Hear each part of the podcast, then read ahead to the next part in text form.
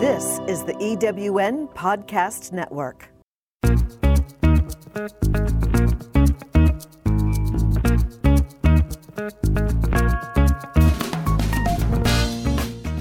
Welcome to Late Boomers, our podcast guide to creating your third act with style, power, and impact.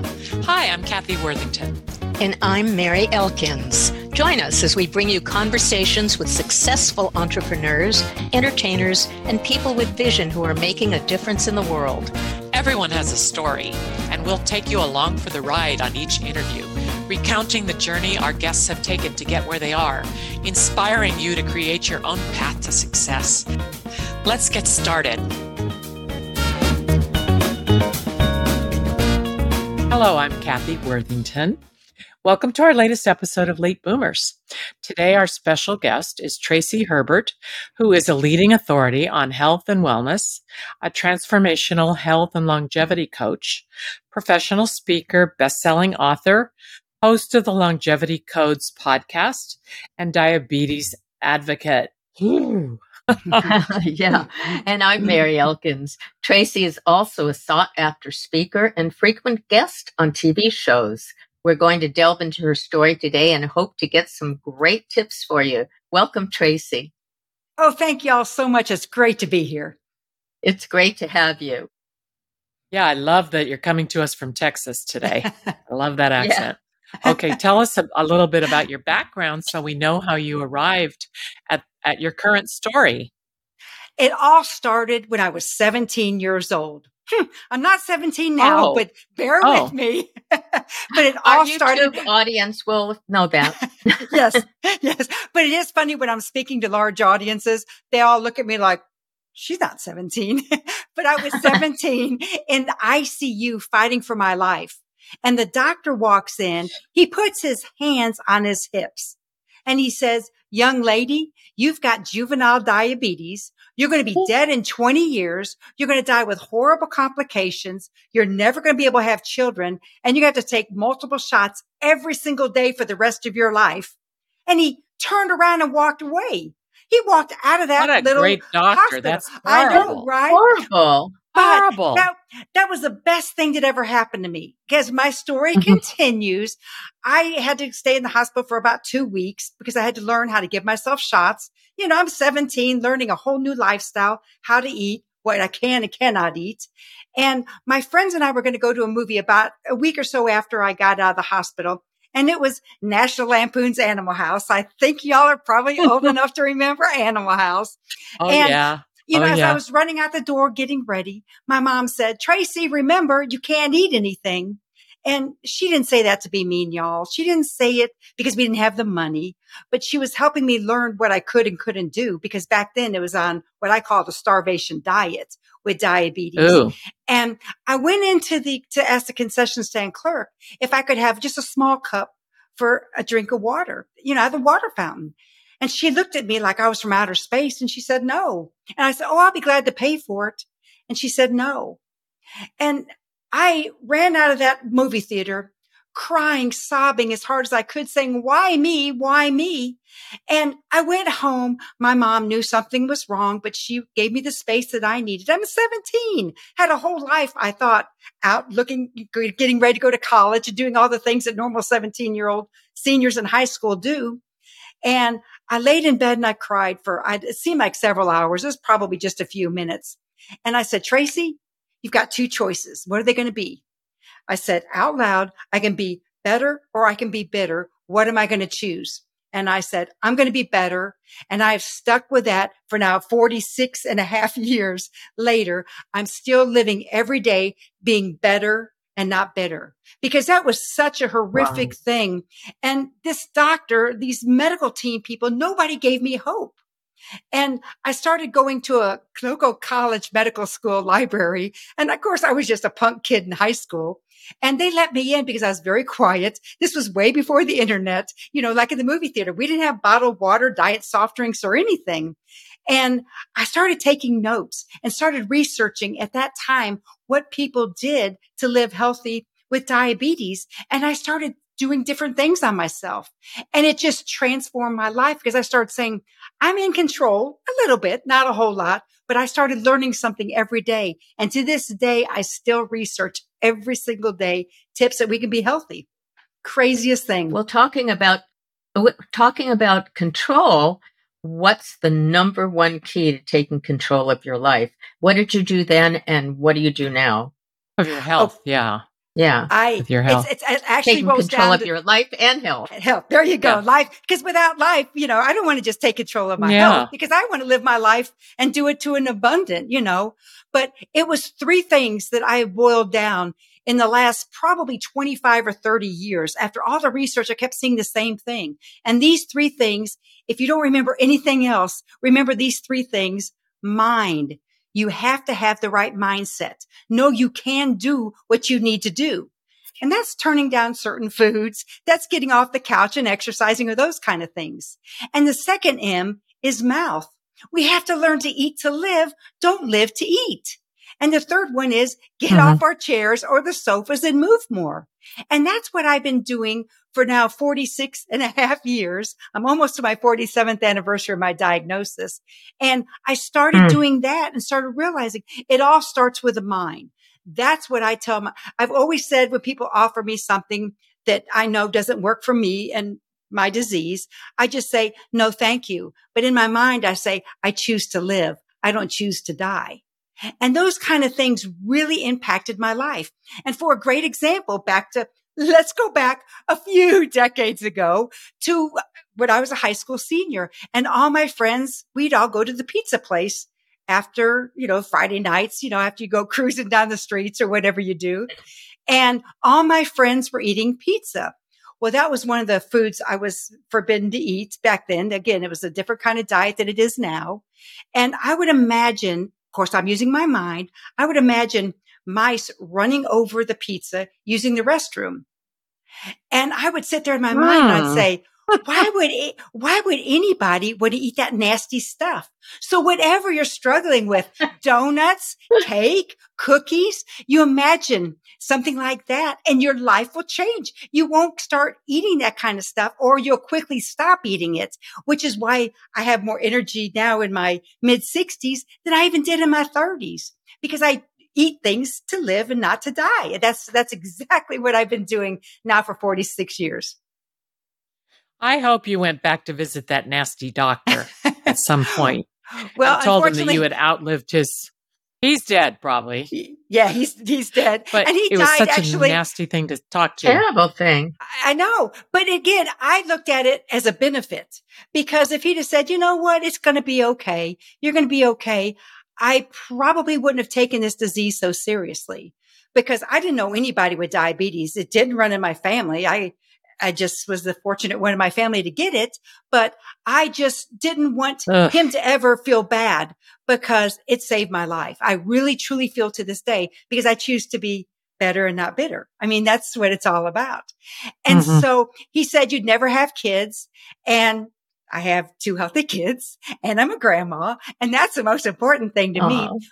But every decade, since my twentieth anniversary of my diagnosis, because I was only supposed to live twenty years and die with these horrible complications, I started doing something to celebrate my diagnosis. Again, it's a mindset thing. I choose to be better, not bitter.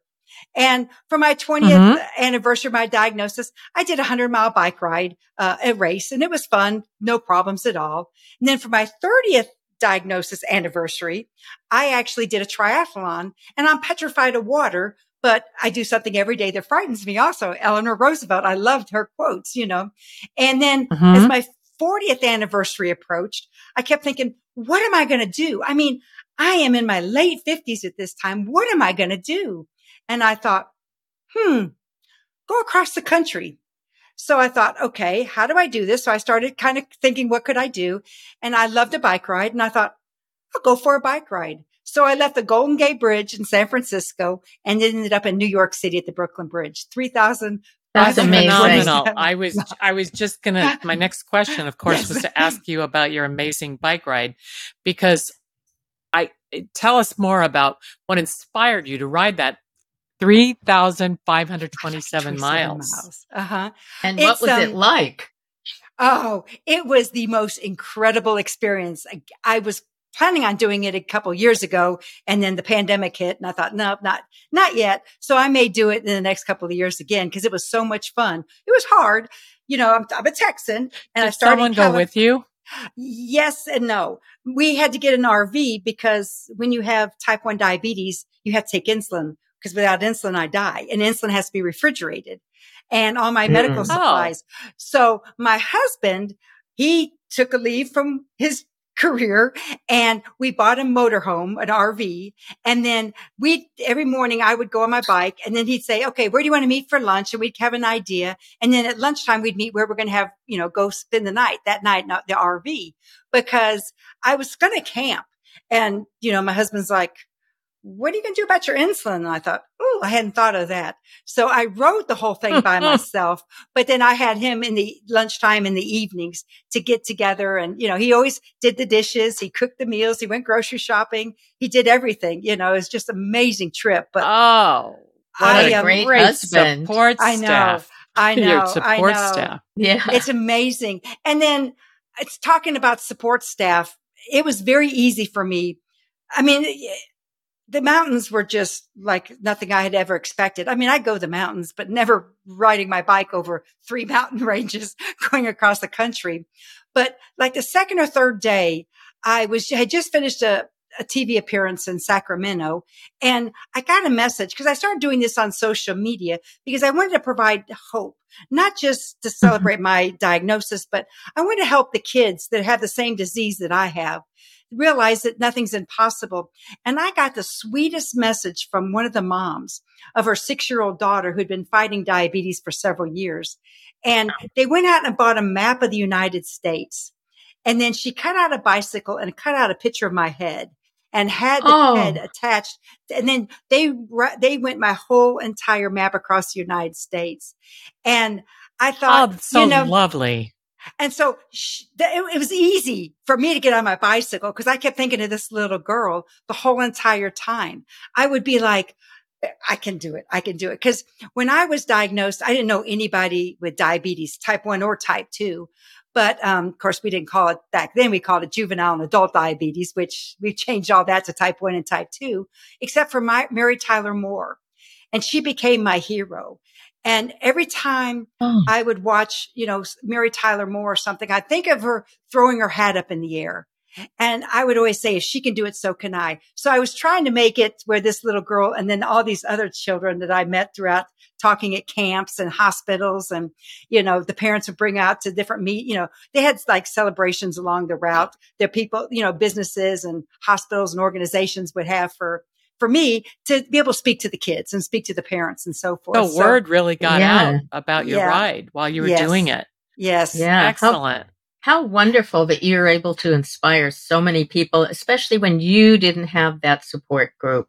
Congratulations. I want well, to ask yeah. you about mm-hmm. weight management, because there's a lot of people who are heavy. They don't have diabetes, but mm-hmm. after they gain a lot of weight, they become diabetic. So can you talk about the key principles to weight manage- management for people who are not diabetic and for people who are? Yes. So not all people that are heavy develop type two diabetes.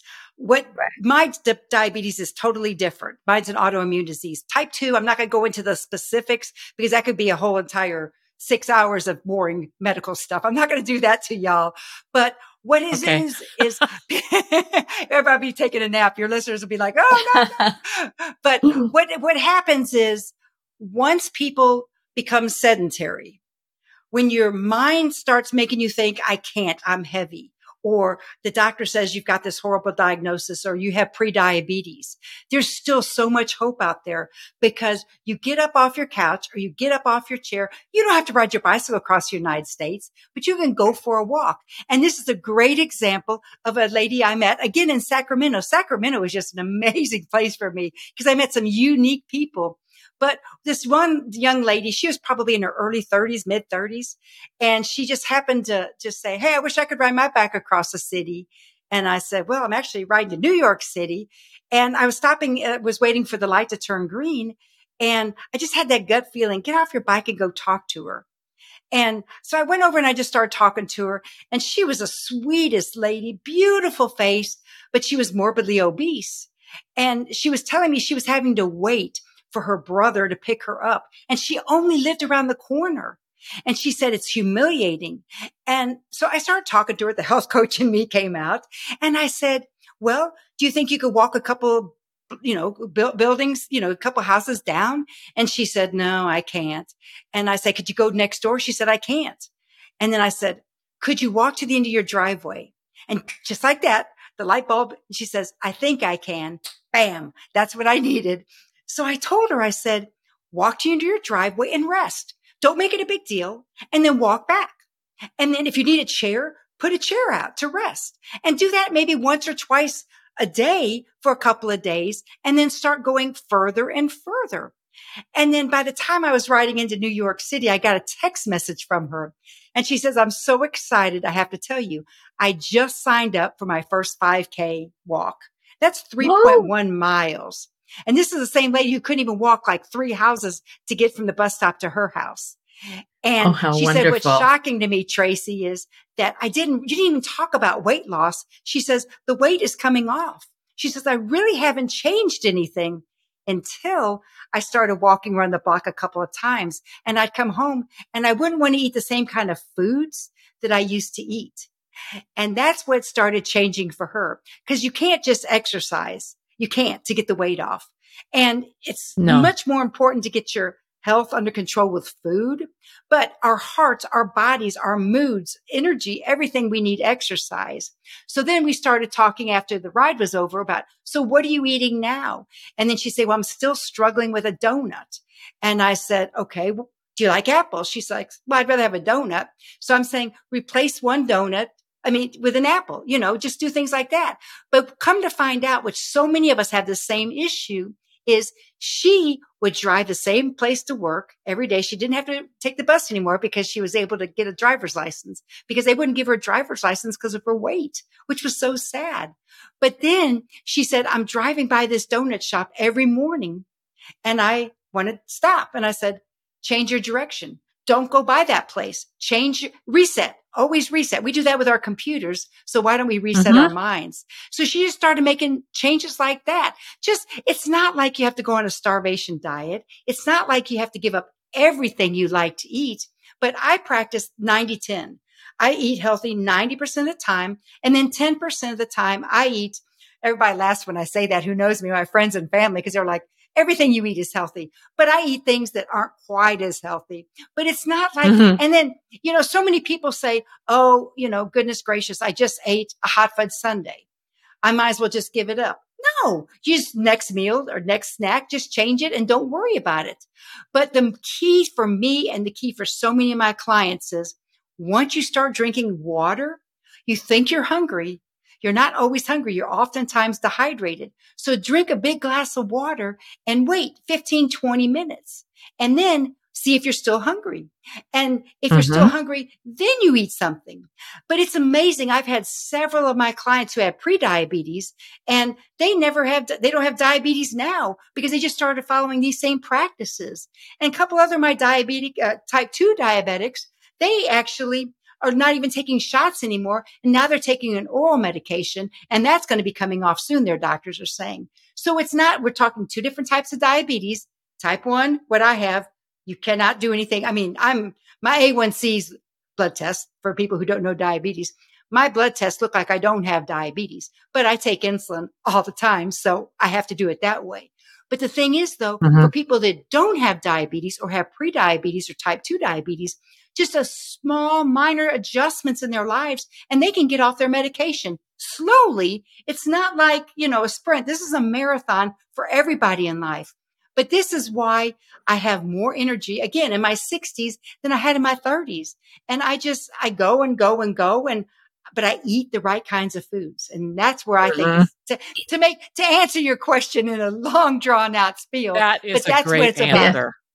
Yeah, that's a great I mean, answer. I, I want to ask. You, I want to ask you, what are the keys that you would say to living a longer, healthier life? I know you speak on this topic. Mm-hmm. So give us some keys. Everything I just mentioned, plus yes. there's several more, you know, get around some good support people. That's so important. Hang around positive people, because the more positive people you have in your life, the more activity you're going to be. Also, the more people that have strong social support are less likely to smoke cigarettes, have obesity. So that's why you want to be involved with a good group of people. Volunteer. When you realize it's not about me, but it's about others, it really impacts your longevity. I mean, there's research and research about this. Dan Buettner, who wrote The Blue Zones, I'm a huge fan of his. Oh, he talks I about these that. kind of things. You know, social support, in my opinion, especially as we age, is critical. And that's why I'm involved with young ladies. I'm involved with, we're involved with couples. I get involved, you know, I hang out with people my age, older people, but I do multi-generational because I love hanging around some of my ladies in my neighborhood who are mamas of young toddlers and things like that. But then they bring me more energy, but then they, I can give them my grandma wisdom, you know, as they say to speak. Yeah. But, you know, oh. get, get a lot of vitamin D, get outside when it's a, you know, when, when it's, the weather's okay. Cause a lot of people are in the heat of summer or winter, it's too cold. But when you can get outside, especially in the morning, and you walk, even if it's just for ten or fifteen minutes, or do what I do sometimes in my backyard, I just do a little bit of yoga. And now I am not a flexible person yet. I'm working on that. So I'm not like mm-hmm. a yoga instructor or anything like that, but I get out there and do my stretches, but I do it in the sunshine in the morning, because not only does that help me stretch it, because flexibility is still the fountain of youth, in my opinion, but it's also helps with our circadian rhythm, which helps us sleep better at night. So it's all, as you know, postmenopausal women like myself, you know, everybody always says, oh, you can't sleep. And I'm like, well, I sleep like a baby every night. I don't have that problem, you know, but it's because of certain things like that. I never eat a meal after six o'clock.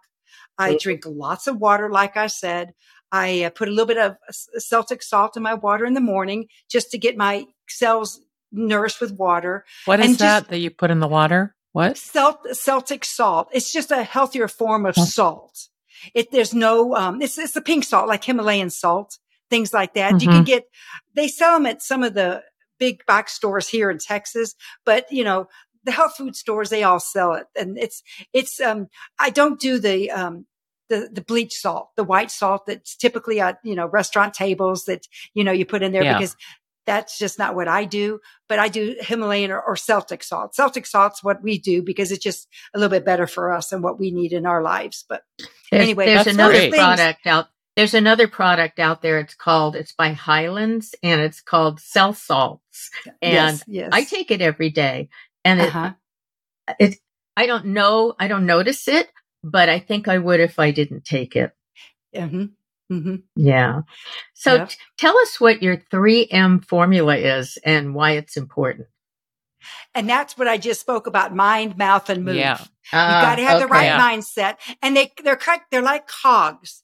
And without the right mindset, you're not likely to eat healthy. Without the right mindset, you're going to eat the wrong foods. Then you're going to sit on the couch all night because you're too tired to get up and exercise. So all three work together. So the mind is the most important, in my opinion, and most everybody's now, the researchers, but that's what changed my life at seventeen was my mind, and still makes me not eat those kind of foods that I want to eat. And then mouth, you got to have the right foods in your mouth to live. And, you know, just good example, with or without diabetes, you go out and have like pasta or something for lunch. And then two or three hours later, you go back to the office and you're sitting there almost asleep. You're yawning. Your blood sugar spikes. Again, with or without diabetes, and then it crashes. And when you crash, that's when you become tired. So when you eat foods that maintain your blood sugar, again, with or without diabetes, it changes and you have more energy. And it's, I'm easy to say because I wear a continuous glucose monitor, which measures my blood sugar every five minutes. And when I first got that about fifteen years ago, I guess it was probably fifteen years ago, I started seeing I was eating the typical American breakfast and my blood sugars would spike, even though I was taking insulin, and then I would crash. ten thirty every morning, I was reaching for another cup of coffee. And caffeine dehydrates you, which then makes you more thirsty. I mean, it's, it's a bad, it's a bad cycle. And then when I started doing what I went back to my researching hat and seeing what people around the world do, and they eat salads and protein for breakfast. Most people yeah. around the world eat things like, you know, vegetables and things like that. And they don't eat that, you know, they might have eggs, but they don't eat all the junk that we eat. And then mm-hmm. I started seeing not only did my blood sugar stable, but I also had more energy. And so when you do that and you start seeing what works for you, because I could have a twin who also has diabetes, but I don't have a twin, or my sister does not have diabetes, but we could have the exact same thing, but what works for me wouldn't work for her. Just like y'all, you know, what works for one of y'all may not work for the other one. So you got to figure out what works for your body. Once you know what your body can handle and what works for you and doesn't make you lethargic, that's when things start changing. And I used to eat later in the day just because that's what our schedule allowed. And I started realizing I was starting to begin to have problems sleeping at night, but I was eating too big of a meal. So those nights that we do have to eat later in the evening, we'll just do a quick protein shake or something with a little bit of kale or spinach in it. And then we'll have that for dinner. And then I sleep like a baby. So it doesn't mm-hmm. matter, but you got to figure out what works best for you. And then again, move. You don't have yeah. to ride a bike across the country. You don't have to do yoga in your backyard. Yeah. You don't have to rock around the block, but find what works for you. I'd love to I know ask- what you actually recommend someone without diabetes should eat as a meal, as not just as a meal, as for like a day's plan. Uh-huh. I would do the same thing that the cancer people should eat, the heart people, the people with diabetes, every, and the people who want to live a longer, healthier life. What they need to eat is the same thing. Don't eat things that's processed. Stay away from processed food as much as you can. Eat things, you know, our grandmothers and great grandmothers didn't have the luxury of going into the grocery store and buying all these box things. And yeah. people were healthier. Yeah, we didn't live as long, but people were healthier then. So shop at the perimeter of the store and eat what you enjoy. I, I'm, I'm a big salad person, love salads, but other people don't. So what you want to do is find things that are healthy for you. For example, my husband, he loves asparagus. He'll eat asparagus at every meal, even for breakfast, but he doesn't choose to eat salad at every meal. So you just got to find what works best for you. But the same principle applies without diabetes is eat foods that help you and doesn't hurt you. And if you keep, I really recommend this, keep a food log. And mm-hmm. don't, it doesn't have to be forever, just a couple of weeks if you can do it. What you ate for breakfast, how did you wake up in the morning? Did you wake up with energy? Did you wake up before the alarm? What you had for breakfast? You know, did you snack? What did you have in your coffee? Because there's a lot of unhealthy things people put in their coffees that put in a lot of calories. And then did you, you know, green tea? Green tea is one of the healthiest things you can put in your body. Drink a glass of green tea, you know, a cup of green tea if you like it warm. And then what'd you have for lunch? Did you have lunch? What'd you have for dinner? The times. What'd you have a snack? And then do that throughout the whole day. What time did you go to bed? But keep tabs of how much water you drank, how much caffeine you drank. And then the next morning, how did you sleep? And you just continue to do that for fourteen. If you could do it twenty-one days, that's even better because you'll start seeing a pattern real quick. And probably within five or six days, you'll start seeing a change.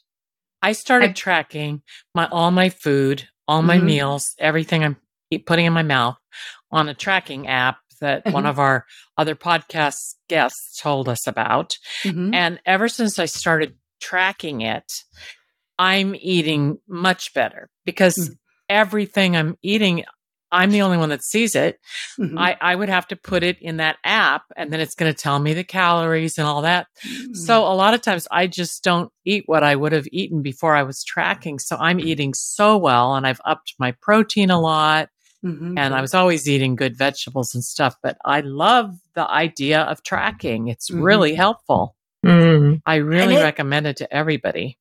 It's life-changing. It really, literally is life-changing. Mm-hmm. And then once you see the changes, you're not going to want to go back. The uh, granted, yeah. I mean, I'm yeah. right there. The first four or five days, especially if you're an ultra processed food person where you're eating a lot of processed foods, it's going to be, it's going to be hard because you will get sick. not sick, sick, but you'll start feeling bad because you're detoxing. Yeah. But once you start getting rid of all that mm-hmm. trash mm-hmm. in your body and you start eating healthy, and then you go and you have something at a birthday party or just a gathering or something, you start eating that, then you go back and you think, oh, I feel horrible. That's what I do when mm-hmm. I eat pizza That's- now. I, I eat a pizza and, you know, our grandkids love pizza and I give myself insulin for it. And I'm like, oh, coming home, why did I do that? Mm-hmm. I knew better. I could have just had a salad, you know, but, you know. Tracy, tell us, why is diabetes reaching epidemic proportions? Oh, it's um lifestyle. Uh type two, it's lifestyle. But what's even uh-huh. scarier is type one is also reaching epidemic proportions. And now oh. people people now, the age back in the day to type one diabetics was usually diagnosed between eight and twelve years old. Oh, I at seventeen terrible. was considered an old person. I just met with a lady a couple of weeks ago who was sixty-four and just diagnosed with type one diabetes. And, um, a lot of it is environment, because that attacks your, you know, it's, it's, you know, attacks your pancreas without going into a whole bunch of detail. So we're going to talk about type two, because ninety-five percent of the world has type two diabetes. And go back and look at pictures of, um, food, the plate sizes in the fifties and sixties. Mm-hmm. And then now look at the plate sizes now in the twenty twenty era, and you'll see the difference. And you see what kind of food that we're eating. You know, you go into the gas station when we were kids, or when I was a kid, you go to the gas station, they'd pump your gas and you never wanted to go inside because they didn't sell anything. You know, it's just, they took your money. Now you go into the, you know, to, if you go inside to use the restroom or pay in cash or go inside for whatever reason, you're bombarded with all this trash. It's food. It's considered food and it's trash. It's better to go out in the dumpster than it is to eat that. And I'm joking. Obviously I'm joking, but, but it is. But the oh, thing dear. is though, but that's what's happening to us. If you go back and look at pictures of the seventies of people, like on the beach, for example, where y'all live, you know, you see where the seventies era pictures and now today, just the difference in sizes. But, you know, yeah. the kids, it's, it starts with the kids. We have more children now being diagnosed with type two diabetes, which is pathetic. But the more screen time these children are having, the more risk they have of developing type two diabetes. It's because mm-hmm. when we were kids, we were outside well, there playing. You go. And the kids that aren't outside playing, that are sitting around watching T V, playing video games, and there's nothing wrong with that, but everything in moderation. But that's Absolutely. the epidemic, epidemic rise. Everything is Absolutely. because of what we're eating. Absolutely. Yeah. I mean, I walk every day and I live up by the Hollywood sign. And so mm. I walk uphill and I see so many tourists up there. And I recall seeing one woman who was actually being wheeled on a wheelchair up a dirt path because she was so heavy. And I thought, mm. oh my goodness, can this person even walk? And how sad for her that she can't enjoy the beautiful outdoors the way it's mm. supposed to be enjoyed. So yeah, it's uh, it's frightening. Well, what can be done to reduce the diabetic risk factors? Okay, again, back to my three M formula. For sure, that's the number one mm-hmm. place to start, the three M formula. But know your numbers. Don't be afraid. You know, you can go to any kind of big box store and buy home blood testing machines for literally nothing. I mean, you buy their brand and test your blood sugars every once in a while, especially fasting. You can now buy an A one C blood test over the counter. Uh, it's in the pharmacy area. You have to ask a pharmacist for it, but you don't have to have a prescription. And an A one C blood test tells you what the average, it's average, your blood sugar is for three months. And that's the first indication. If you start seeing those numbers creeping up, then what you want to do is immediately start changing your eating habits and start exercising and meditate. I mean, all these things reduce stress. That was one thing that I should have mentioned earlier for living longer. Stress is rampant and you got to reduce the stress. So mm-hmm. it's just so many things. And I also have free resources on my website that, that says this a whole lot better in just Word documents that says what you can do right now to stop anything. It doesn't matter, because I was shocked one time. The uh, heart group wanted me to come speak to their, their big, uh, big speech for a heart association group. And I thought, I said, okay, I be glad to, but just F Y I, I speak a lot on diabetes. And they said, oh, okay, that's fine. You know, you just bring, we've heard you're a good speaker, just so bring your stories and blah, blah, blah. And I, that's the very first speaking event I had ever sold out of all my diabetes books. I mean, and I had a whole bunch with me that trip. And I was like, mm. I finally asked the promoter or the event planner, I said, what's going on? And she said, every single thing you mention is exactly now what the cardiologists are telling their patients. And so it's not specific mm. to heart disease, cut out sugar, diabetes, cut out sugar, cancer, for sure, cut out sugar. I mean, when we get rid of the sugar, and I don't mean cut out all sugars, but at least table sugar, you know, sweets and desserts and stuff like that. That's also a great way to start reversing diabetes. And just start taking control of your health and having the right mindset, saying, I can change it. It's so much fun for me to work with a client who says, my blood sugars are creeping up. My doctor says I'm getting ready to have to go on medication. And he's like, the doctor says you can't do anything about it. And I'm like, if you can't do it, yes, ref- you can. Ref- yeah, because I've always said, I don't want to work with you if I'll, I'll refund your money if you don't get the results you want. Because I've never had to wow. do that because everybody gets. And that's what I, well, I wanted to ask you next about what inspired you to become a certified health and wellness coach. Well, it started back, which is funny, at seventeen, because one of the days I got out of the I C U and I was in my own private room or shared room. And I had to go to a training and I had several men in there that were, I thought they were old. They were in probably their forties and they both had just been diagnosed with type two diabetes. And one of the men was saying, oh, I'm so, this, my life is over. I hate this. I can't even have a birthday cake at my grandson's birthday party and stuff like that. And he was poor, poor, pitiful me. And I threw all this stacks of books that they give you to learn about all this. And I threw it down and I said, I'd give my right arm to be able to have a child. I'd have my right arm not to ever have to take a shot, but I don't have that luxury. And I walked out and the psychiatrist was like, are you okay? But that man came in that night and started asking me advice. What did you do? What are you going to do? How are you going to do it? And he and I stayed in contact for several years. And then I, um, about I don't know, a certified personal trainer back in two thousand two, I think it was, when I became a certified personal trainer. And that's mm-hmm. when I met a lady that um, couldn't afford going to the gym that I worked at. She came for her free visit and she was a single mom, which is my heart is for single moms. And she was heavy, very heavy and needed some help. And so I started working with her and went to the local high school track and just started doing some calisthenics and walking and stuff like that. And then she's the one that inspired me to go ahead and get certified because I wanted to help other people just like her.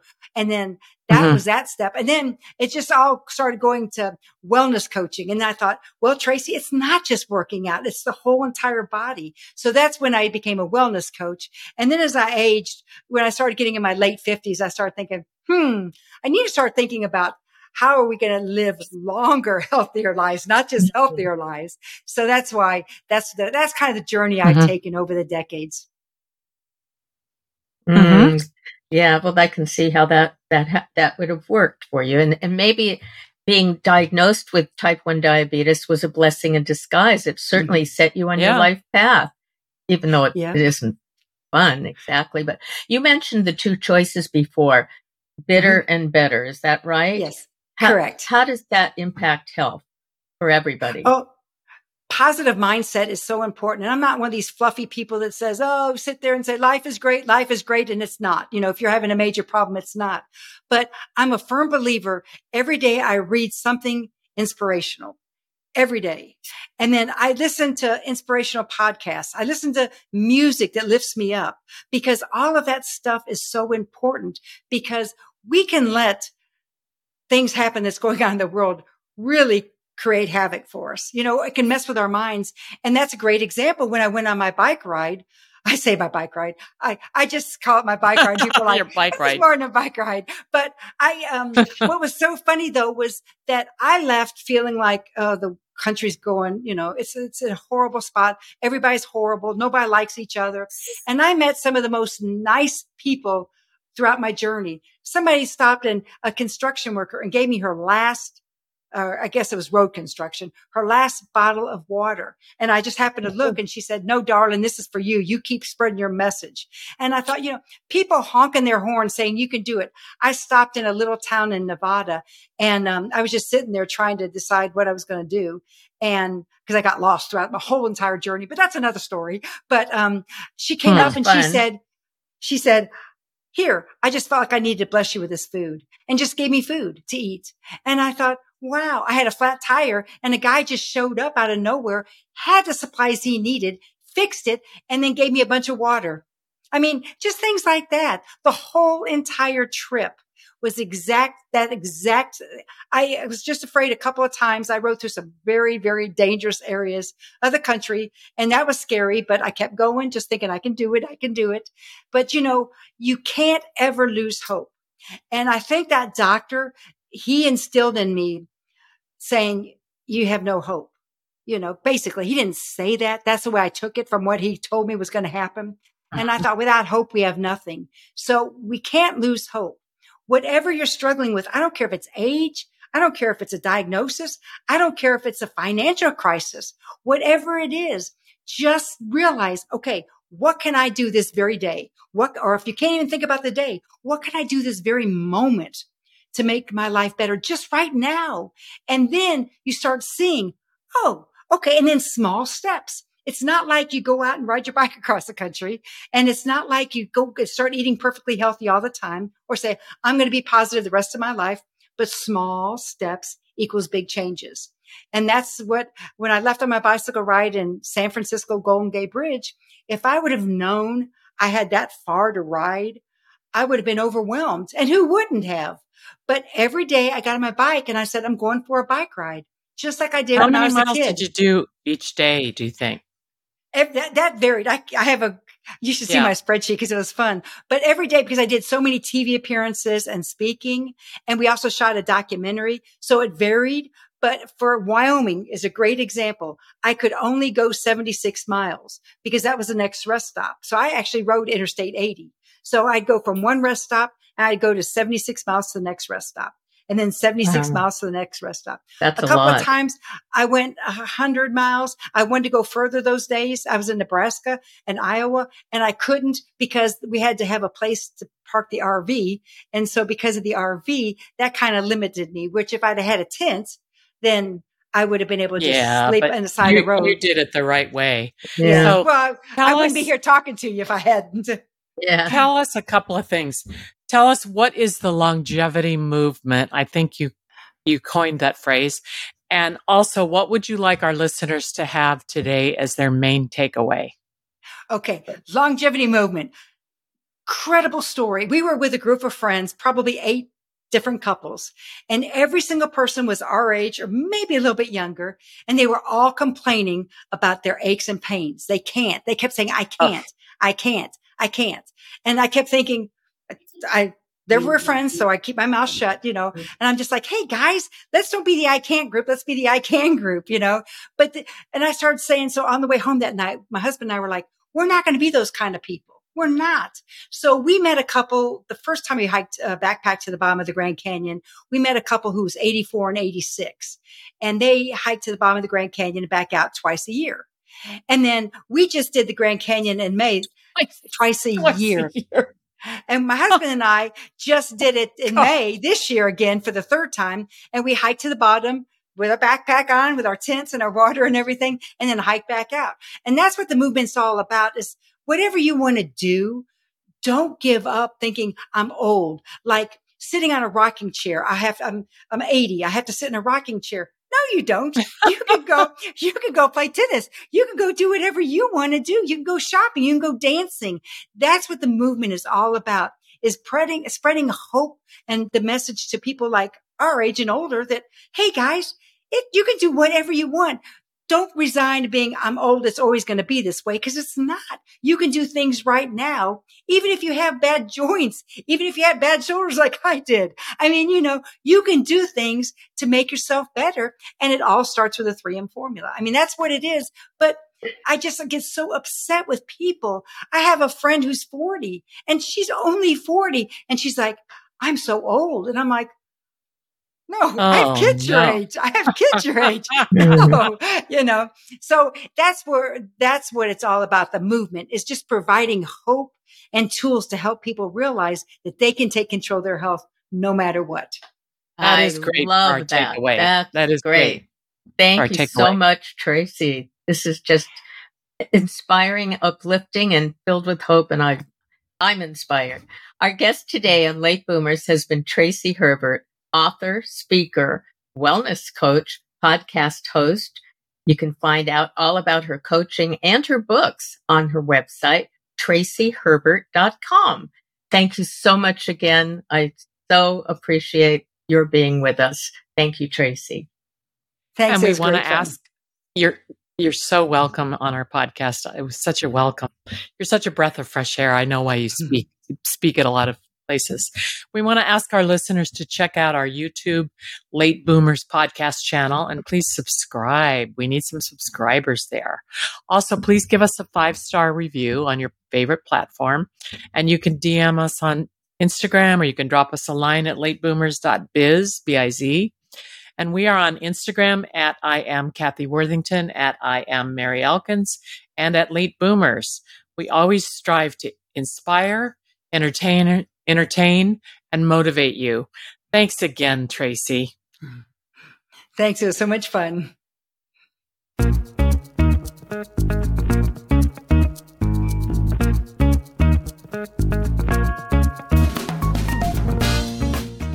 Thank you for joining us on Late Boomers, the podcast that is your guide to creating a third act with style, power, and impact. Please visit our website and get in touch with us at late boomers dot biz. If you would like to listen to or download other episodes of Late Boomers, go to E W N Podcast Network dot com. This podcast is also available on Spotify, Apple Podcast, and most other major podcast sites. We hope you make use of the wisdom you've gained here and that you enjoy a successful third act with your own style, power, and impact.